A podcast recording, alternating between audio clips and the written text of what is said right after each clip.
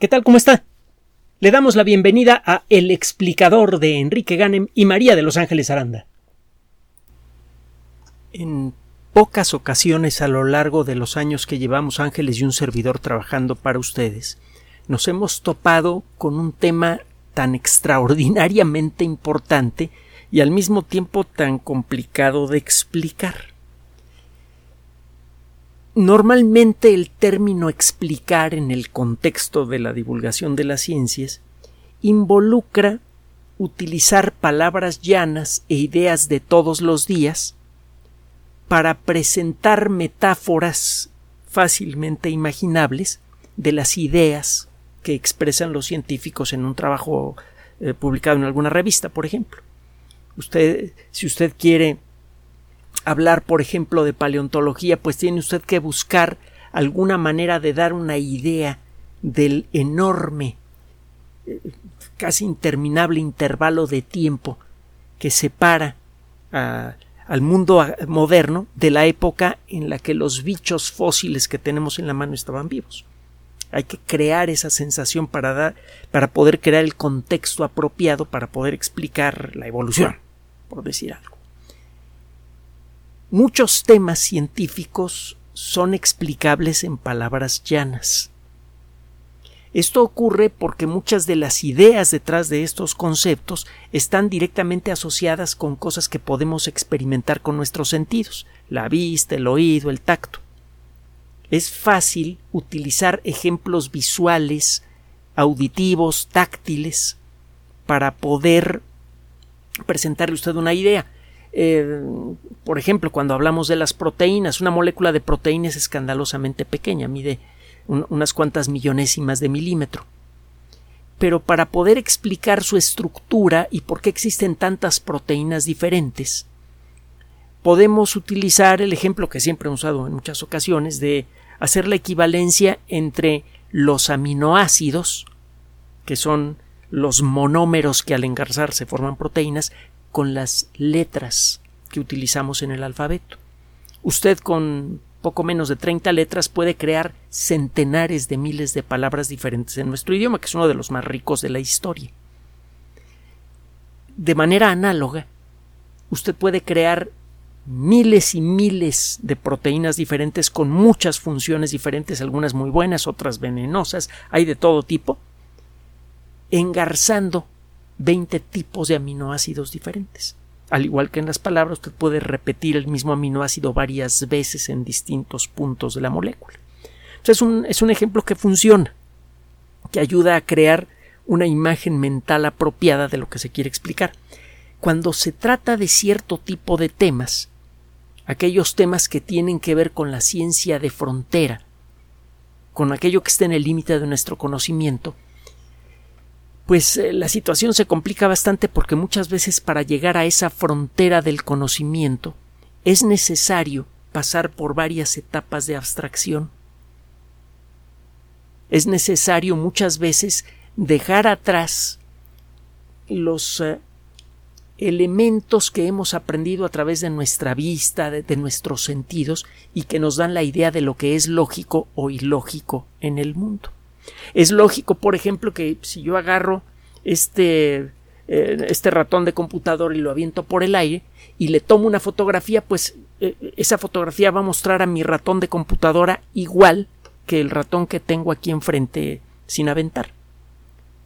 El ratón siempre conserva su forma, no importa que esté quieto en, la mesa o esté volando por el aire, es lógico, ¿no?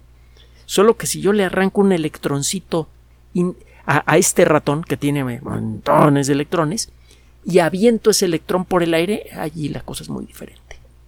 Es como si el electrón se disolviera, se convierte en algo más parecido a una ola, pero no es una ola hecha de materia como las olas del mar, es una ola de probabilidad. Cuando el electrón golpea contra un objeto, lo hace en un punto específico como si el electrón hubiera viajado en línea recta, como si fuera un pequeño ratón de computadora que sale de mi mano y pega en la pared. Pero la realidad es que hay experimentos, muchos experimentos que demuestran que eso no pasa con los electrones. De hecho, es precisamente porque los electrones se mueven como olas y no como objetos eh, individuales que funciona esta computadora. Si esto que le estoy contando no fuera cierto, esta computadora no funcionaría y le estaría hablando al aire. Y eh, de nuevo, gracias, gracias por darle sentido a nuestro trabajo al escucharlo. Y de manera muy especial, gracias a nuestros patrones y a las personas que nos apoyan en PayPal por permitirnos hacer este trabajo. Bueno, ¿por qué le estoy echando todo este rollo previo? Porque lo que viene es una de las ideas más complicadas de explicar, pero también más profundas. La física pretende explicar, es uno de los elementos fundamentales de la física, cómo es que se mueven los objetos. No es el objetivo final de la física, pero ciertamente casi todos los avances importantes que se han realizado en la física desde su origen con Galileo tienen que ver con la explicación de cómo se mueven las cosas. Galileo ofrece una serie de explicaciones apoyadas en matemáticas, nos brincamos varios pasos, Newton hace lo mismo pero en forma muy mejorada, mucho más precisa, nos brincamos varios pasos y luego viene Einstein que establece las bases de las dos explicaciones complementarias que hay en la actualidad para explicar el movimiento de las cosas. La primera explicación le llamamos teoría general de la relatividad y explica, entre otras cosas, cómo se mueven todos los objetos eh, visibles a simple vista. Desde un manojo más o menos grande de átomos hasta un planeta o una galaxia o el universo entero. La teoría general de la relatividad es la mejor explicación que tenemos de cómo se mueven las cosas grandes. Pero hemos visto, como le decía hace un momento con el electrón, que las cosas chiquitas se mueven de una manera muy diferente. Hay una segunda rama de la física que ahora se llama mecánica cuántica desde la década de los 30 del siglo pasado, ya va para, para un siglo con ese nombre, que explica con gran precisión el movimiento de las cosas muy pequeñas.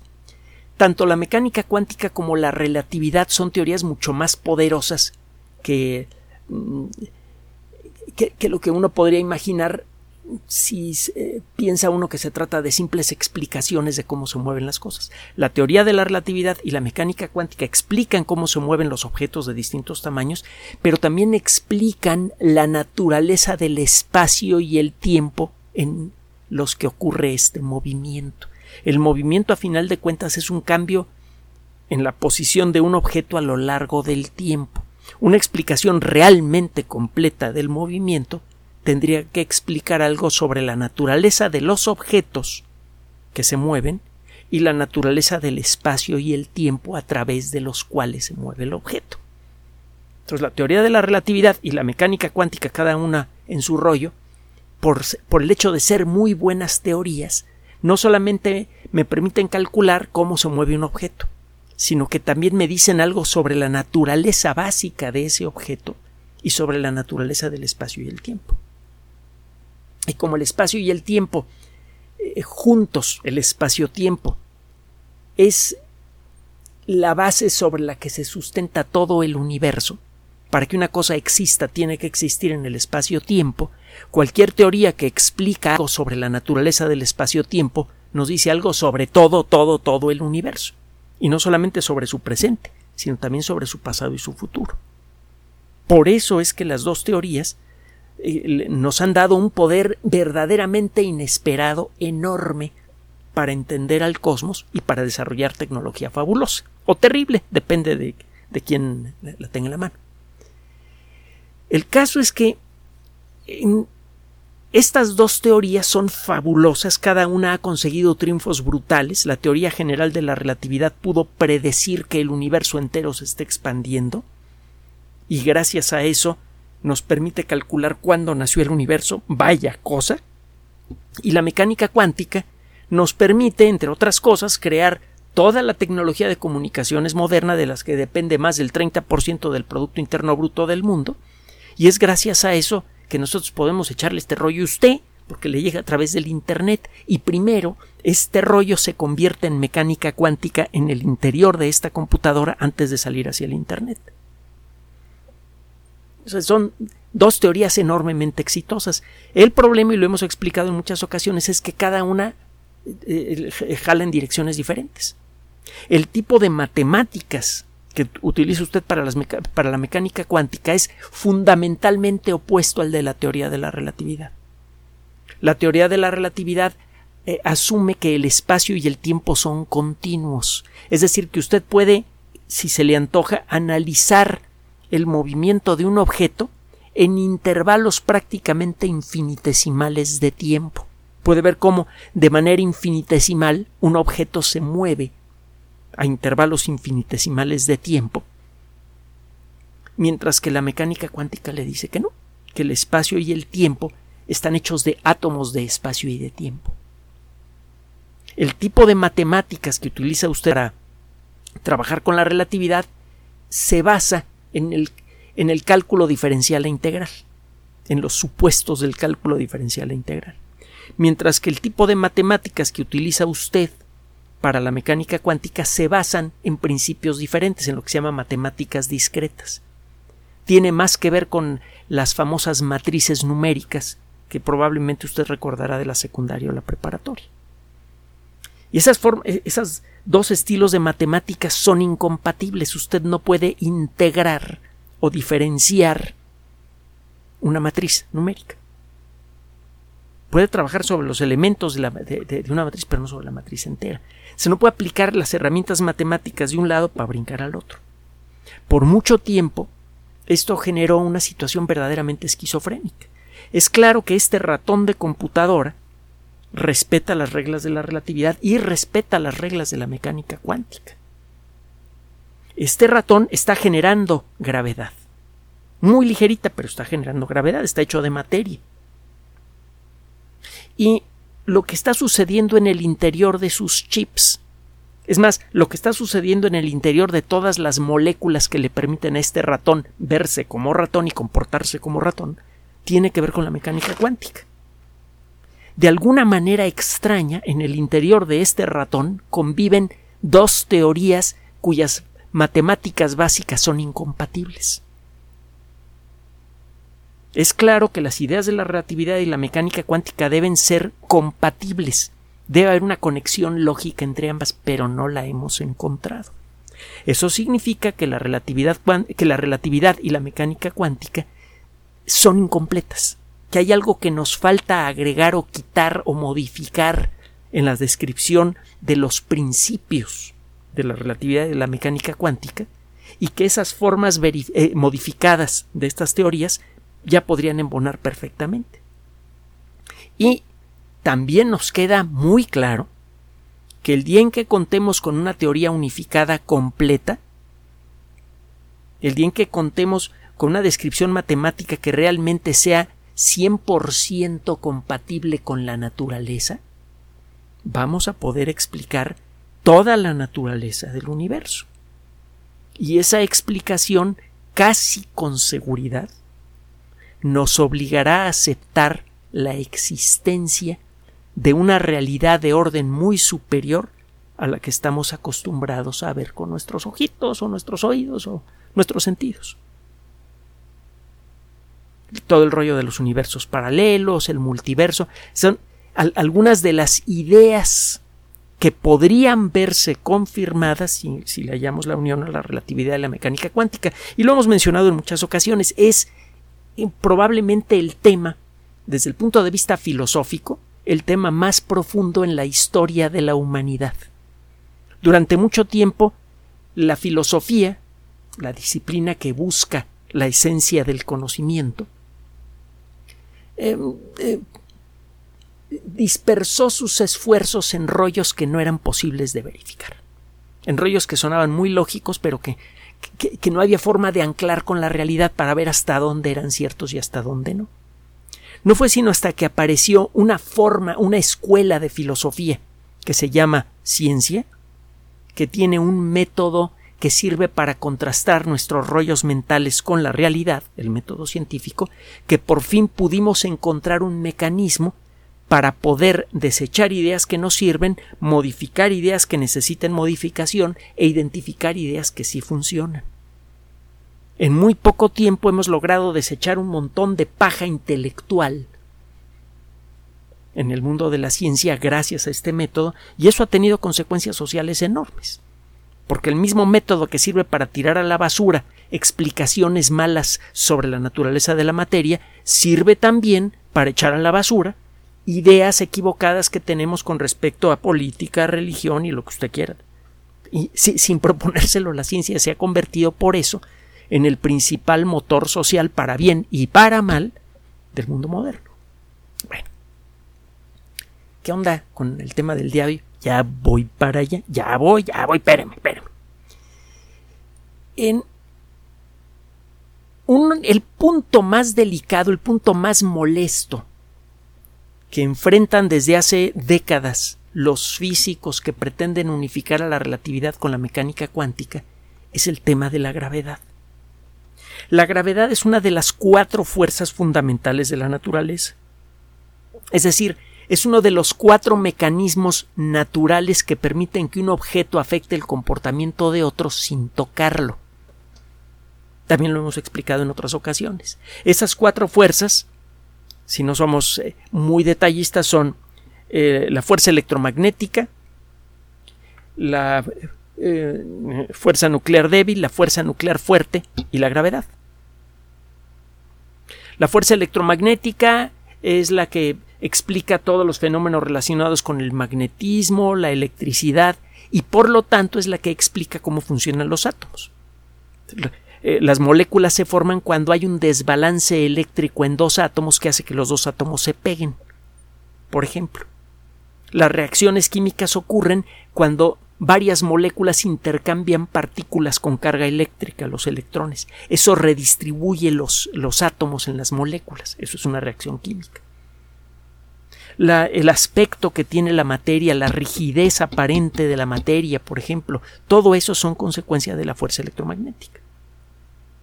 La luz es una manifestación tangible, bueno, cuando menos detectable, de la fuerza electromagnética.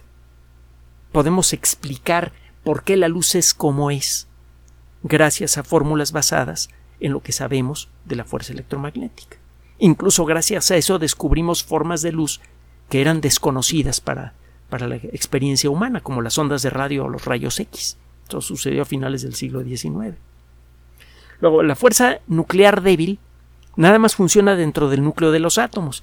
Un átomo mide una diez millonésima de milímetro y el núcleo es como diez mil veces más pequeño. Está hecho de caniquitas, protones y neutrones, que son cien mil veces más pequeños que un átomo. Como hay eh, en muchos átomos típicos hay unas pocas doce, eh, hay 8, 10, 15, 20 protones y neutrones o más, hay varias docenas de protones y neutrones, la bola que forma el núcleo, pues es, en términos toscos, alrededor de 10 veces más grande en diámetro que un protón o un neutrón. Por eso el núcleo de un átomo se dice que es como mil veces más pequeño en diámetro que un átomo que mide a su vez una 10 millonésima de milímetro. Este numerito es un promedio porque los átomos cambian de forma según su estado energético y hay varios detalles hay que, explicar. La cosa es que la fuerza nuclear débil actúa únicamente dentro del ámbito del núcleo atómico y es responsable en buena medida por la radiactividad, que es un fenómeno pues, que, tiene al mundo volteado de cabeza porque es la base para las armas nucleares, entre otras cosas. Además explica muchas otras cosas muy importantes en, en, el mundo de la física, incluso en el mundo de la química y la biología. Y la fuerza nuclear fuerte es aquella que permite que el núcleo permanezca unido. En un núcleo atómico que es escandalosa, ridícula, imponentemente pequeño, tiene usted metidas un montón de partículas con carga eléctrica positiva, los protones, lo hemos explicado antes. Los protones tienen carga eléctrica positiva todos y las cargas eléctricas iguales se repelen. Si usted calcula cuánta fuerza de repulsión hay entre los mm, ocho protones que hay en el núcleo de un átomo de oxígeno, verá que es vastísima. El núcleo del átomo de oxígeno debería reventar inmediatamente, pero son núcleos estables. El oxígeno que está usted respirando en este momento probablemente se formó muchos miles de millones de años antes de la formación del sistema solar, que se integró hace 4.586 millones de años. Así que estos átomos han resultado sorprendentemente estables. ¿Por qué? Si hay tanta repulsión eléctrica en el interior de los núcleos atómicos, por la fuerza nuclear fuerte. Y total que cada una de esas fuerzas las hemos estudiado con gran detalle. Las eh, primeras tres fuerzas, la gravedad ni la explico, pues ya la conoce usted, nada más basta con acordarse del último resbalón que haya, eh, que haya experimentado. Como el último que me acaba de suceder hace rato y rompí un plato. Bueno, mm, las primeras tres fuerzas de la naturaleza que comentamos aquí se pueden explicar con principios de mecánica cuántica, con gran precisión. De hecho, y ha sido un trabajo verdaderamente imponente, usted puede en principio explicar cómo funcionan esas tres fuerzas como si fueran tres manifestaciones diferentes de una fuerza aún más fundamental. El mecanismo básico de funcionamiento de la fuerza electromagnética, la fuerza nuclear débil y la fuerza nuclear fuerte es el mismo. Y eso pues, ha resultado ser muy, muy interesante, porque usted puede explicar casi todos los fenómenos importantes del universo con un solo juego de fórmulas. Eso nos acerca mucho a tener una teoría unificada de la física. Con un solo juego de conceptos y un solo juego de fórmulas explica casi todo lo que hay que explicar en el universo. Nada más hay un detallito. La gravedad. Es aquí donde la puerca tuerce el rabo. Porque resulta que la gravedad, si usted la trata de expresar en términos cuánticos y trata de aplicar el mismo tratamiento matemático a la gravedad, la teoría cuántica de la gravedad, la teoría clásica de la gravedad expresada en términos cuánticos que empezó a ser desarrollada hace un siglo, pues empezó a ofrecer eh, eh, resultados verdaderamente ridículos. Decía que un átomo podía ejercer una fuerza de gravedad infinita, un átomo tendría gravedad suficiente para destruir al universo de manera instantánea casi. Es absurdo. Obviamente no pasa, obviamente la teoría no funciona. Lo único que hace falta para crear esta teoría superunificada que explique todos los fenómenos de la naturaleza con un solo juego de fórmulas es incorporar a la gravedad en el huacal.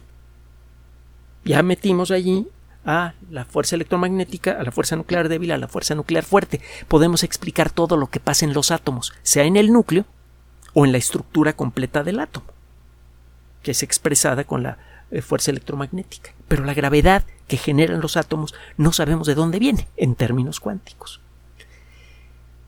Para poder desarrollar una teoría cuántica de la gravedad, hay dos caminos. Uno, el teórico, desarrollar nuevas ideas teóricas que pretendan crear una formulación matemática que e, explique muy bien cómo funciona la gravedad con la misma exactitud increíble que tiene la teoría de la relatividad, pero expresada en términos cuánticos. Se han hecho muchos intentos. Sin mucho éxito que digamos. Se han hecho algunos trabajos que parece que funcionan en el papel, hay, ideas que pretenden unificar a la relatividad con la mecánica cuántica que en papel funcionan de maravilla. Por ejemplo, la teoría de las supercuerdas. El problema es que muchos de los supuestos de estas eh, teorías no se pueden verificar porque para eso tendría usted que estudiar cómo funciona la gravedad a niveles ultramicroscópicos. Esto como que suena fácil, ¿no? tenemos microscopios electrónicos y eh, microscopios de fuerza atómica y un montón de aparatos que nos permiten ver átomos individuales incluso, como los microscopios de fuerza atómica. El estudiar la gravedad en esas circunstancias debería ser muy fácil, resulta que no. Es fundamentalmente imposible con las herramientas que tenemos. La, gravedad que genera el aparato que estamos utilizando para hacer el estudio borra cualquier señal de lo que estamos tratando de medir. Es como tratar de ver un objeto casi microscópico utilizando una lámpara de esas que utilizan durante las inauguraciones de una película. Pues la luz es demasiado intensa, usted no va a poder ver nada con esa luz. No se ha podido avanzar entonces en el desarrollo de una teoría cuántica de la gravedad porque no hay forma, más bien debería hablar en tiempo pasado, no había forma de hacer un experimento de laboratorio que nos permitiera empezar a entender cómo funciona la gravedad a nivel cuántico. Cómo funciona la gravedad en, un ambiente en donde la reina es la mecánica cuántica. Cómo funciona la gravedad dentro de un átomo, por ejemplo. Pues no tenemos, no teníamos forma de hacerlo. Ahí le va el, esto pues más o menos ya lo hemos explicado antes, pero ahí le va lo bueno. Resulta que en 1935 Albert Einstein se puso a trabajar con un amigo y estudiante suyo, Nathan Rosen, y desarrolló la idea de los túneles del espacio-tiempo, los puentes de Einstein-Rosen. Pasaron los años y en la década de los 50 una de las personas que más ha hecho por estudiar teóricamente los pozos negros, John Wheeler, premio Nobel por cierto, eh, les cambió de nombre. Ahora les llamamos agujeros de gusano por por John Wheeler. Un agujero de gusano o puente de Einstein-Rosen es figurativamente hablando Imagínese que la superficie de una manzana es la, superficie en donde existen todas las cosas. Somos objetos bidimensionales, somos sombras proyectadas en la superficie de la manzana. Y un gusanito se empieza a comer la manzana y abre un túnel y sale del otro lado de la manzana. Si usted que es de dos dimensiones se acerca a ese túnel y se cae allí, va a salir de pronto del otro lado de la manzana. Y el resto de las sombritas que viven en la, en la manzana van a decir, oye, pues, ¿qué, ¿qué, onda? ¿Qué pasó? Pues cualquier sombra decente para llegar de este lado a este otro lado de la manzana tiene que circular por la superficie de la manzana, pero tú aquí desapareciste y apareciste del otro lado. La idea de los agujeros de gusano ha sido explotada muchas veces en Hollywood. Ahí tiene usted toda la serie de películas de Star Trek, Contacto, etcétera, etcétera, etcétera. Eh, Interestelar, que por cierto es una de nuestras películas de ciencia ficción favoritas. No sé si será también de, su gusto. Y bueno, si pudiéramos estudiar un agujero de gusano podríamos entender cómo funciona la gravedad en ambientes muy chiquitos. Porque los agujeros de gusano son túneles a través del espacio-tiempo y eh, pueden llegar a ser muy estrechos en el centro. Los agujeros de gusano son estructuras que se forman por la fuerza gravitatoria, por eso son explicados por la teoría de la relatividad. Pero resulta que en, en el punto medio de los, de los agujeros de gusano el espacio puede ser tan estrecho que solamente se puede expresar con matemáticas de la mecánica cuántica.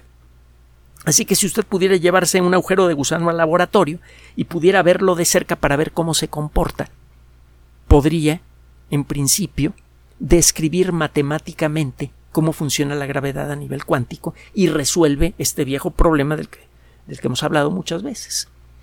En el 2013, dos físicos especialmente importantes de los que hemos hablado en muchas ocasiones propusieron una idea eh, inquietante y muy sabrosa. Se trata de Juan Maldacena, que me parece que es argentino, y Leonard Susskind, el padre de la teoría de las supercuerdas, que por cierto tiene algunas conferencias muy buenas en YouTube, algunas conferencias introductorias a la gravedad cuántica, Leonard Susskind. Bueno, búsquelas en YouTube. Hay unas que son muy técnicas, pero hay otras que son introductorias y están bastante decentes. Bueno, estos eh, investigadores dijeron, a ver, a ver, ¿qué pasa cuando un objeto se cae en un agujero de gusano? ¿Qué es lo que vemos? Pues vemos que el objeto entra por aquí y aparece de pronto por el otro lado, sin pasar por el espacio que hay en medio, el ejemplo que le pusimos hace rato. Yo veo que un objeto cae en un agujero de gusano y es como si desapareciera del universo y de pronto ¡pum! aparece en otro lado. Bueno, dicen ellos, matemáticamente, yo puedo imaginar una situación paralela.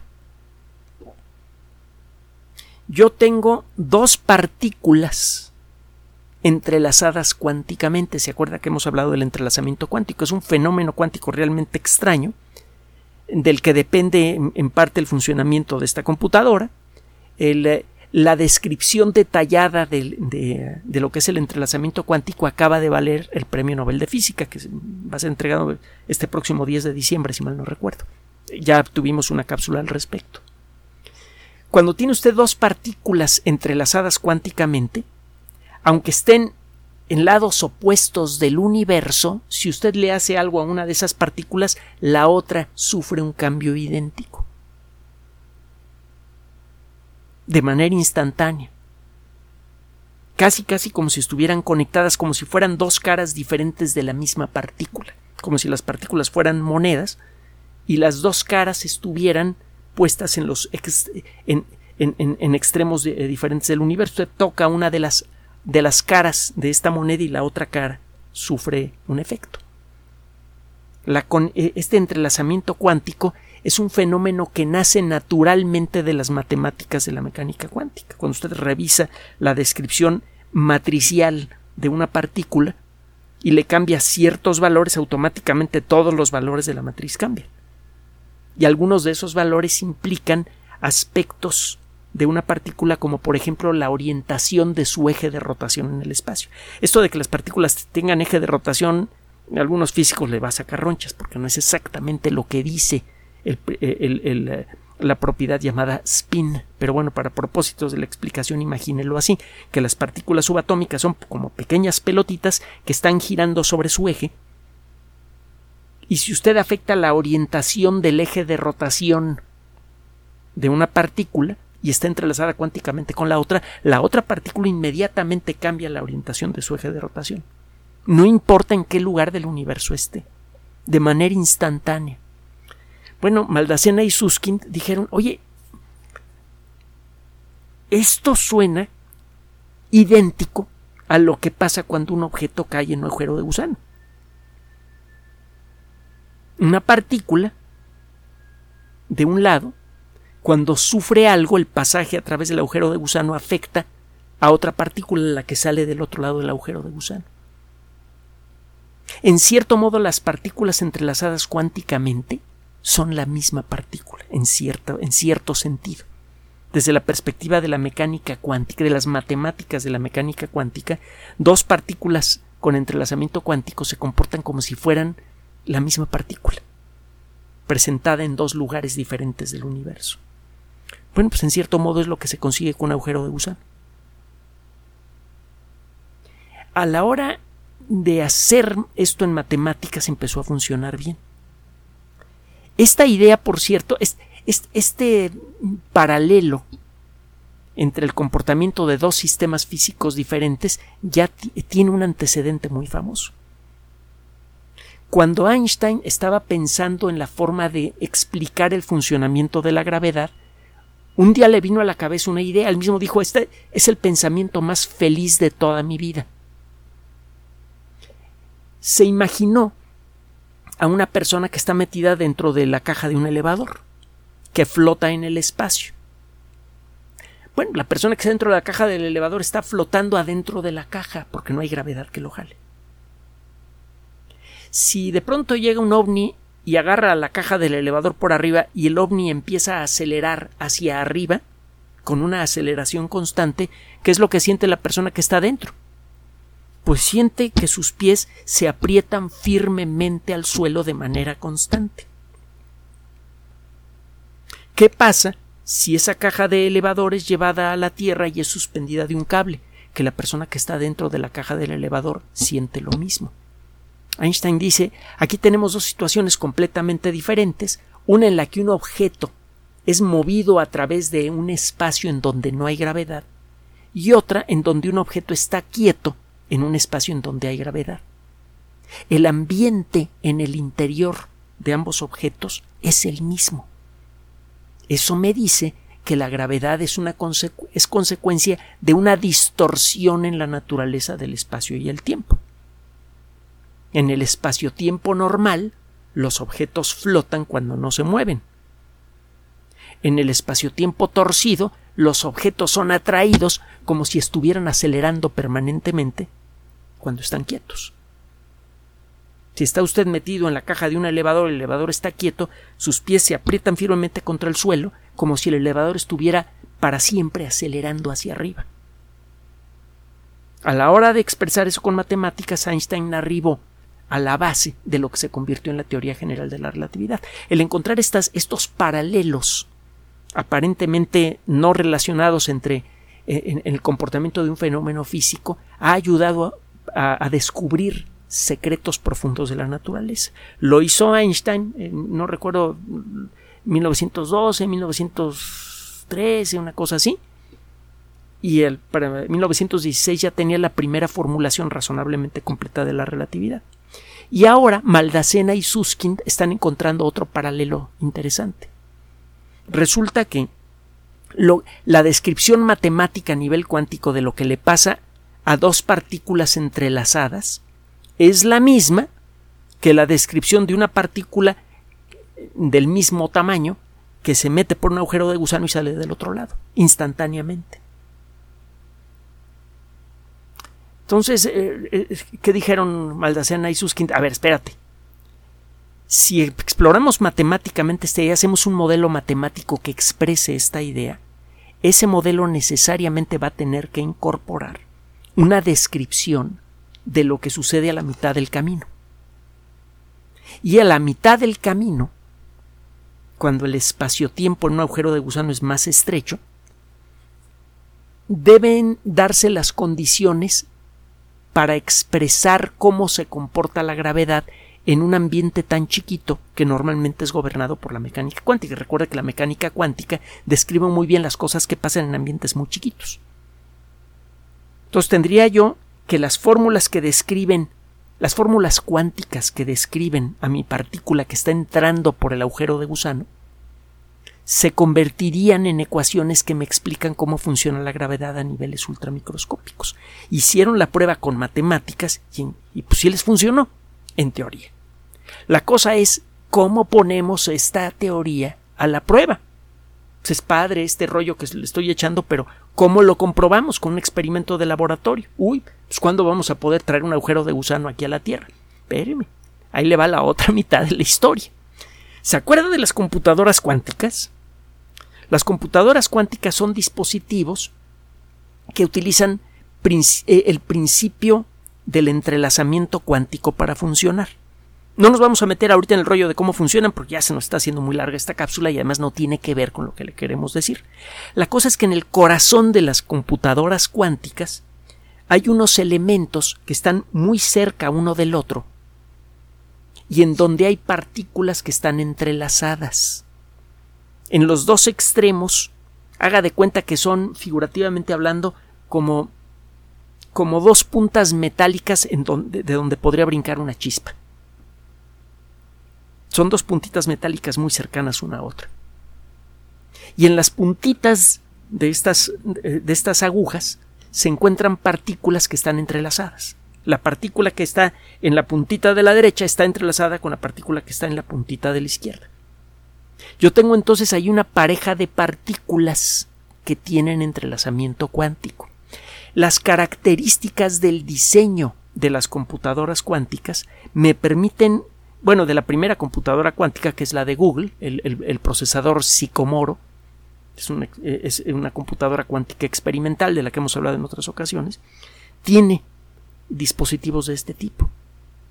Bueno, si las computadoras cuánticas ahorita se están utilizando para hacer investigación para ver cómo demonios se construye un programa que puede operar en computadoras cuánticas. Hay que inventar una nueva forma de programar computadoras con las computadoras cuánticas. Otro día le explico por qué. Entonces todo el mundo está trabajando con eh, los muy pocos ejemplares experimentales que hay de, sistemas cuánticos de cómputo para ver cómo programarlos. Estos investigadores dicen, oye, préstame tu computadora un momentito. No la voy a romper. Quiero ver cómo se comportan las partículas entrelazadas que tú utilizas para hacer tus cómputos en tu computadora cuántica. Resulta que a la hora de echar números, estos investigadores dijeron, oye, podemos utilizar el corazón de las computadoras cuánticas experimentales que hay en la actualidad para jugar con partículas que tienen entrelazamiento cuántico con una precisión hasta ahora sin precedentes. Se han hecho experimentos de entrelazamiento cuántico desde hace años en laboratorios, se ve que el fenómeno es real, que funciona de acuerdo con la teoría, pero nada más. Con el, en, en, el corazón de estas computadoras hay dispositivos que utilizan entrelazamiento cuántico que son muy precisos. Y en principio se puede controlar su comportamiento. Esto significa que usted puede llevarse al laboratorio un sistema de entrelazamiento cuántico que está operando de una manera análoga, metafóricamente análoga y también matemáticamente análoga a un agujero de gusano. Llevar un agujero de gusano al laboratorio es imposible por el momento y quién sabe por cuánto tiempo más será imposible. Pero simular físicamente el comportamiento de un agujero de gusano es posible de acuerdo con Maldacena y con, uh, eh, eh, y con Leonard Susskind. Si usted contempla y, juguetea con un sistema de entrelazamiento cuántico muy, muy preciso, puede ir ajustando la descripción matemática exacta de cómo funciona el entrelazamiento cuántico con los supuestos que le mencioné antes, que el entrelazamiento cuántico es matemáticamente idéntico a lo que le sucede a una partícula que entra por un agujero de gusano y sale del otro lado. Entonces, a partir de eso, se pueden empezar a construir fórmulas que pretendan describir el funcionamiento de la gravedad cuántica. Estas fórmulas harían predicciones de lo que le va a pasar a estas partículas cuando empiece usted a moverle a los controles del procesador psicomoro. Si esas predicciones son correctas, ese sería el primer paso para empezar a crear una, una versión útil, verificable de la gravedad cuántica. A lo largo del último siglo descubrimos con asombro el enorme tamaño del universo en tres direcciones diferentes. Nos dimos cuenta del enorme volumen que tiene el universo en su conjunto, del increíblemente diminuto universo que existe dentro de cada protón, y nos dimos también cuenta de la enorme dimensión del tiempo. Hemos medido al universo entero de todas las formas posibles. Ahora, gracias al desarrollo de esta tecnología que permite simular con éxito el funcionamiento de un agujero de gusano, podría abrirse un camino para verificar, para estudiar por primera vez lo que hay más allá de las fronteras del cosmos, de las fronteras mismas del cosmos.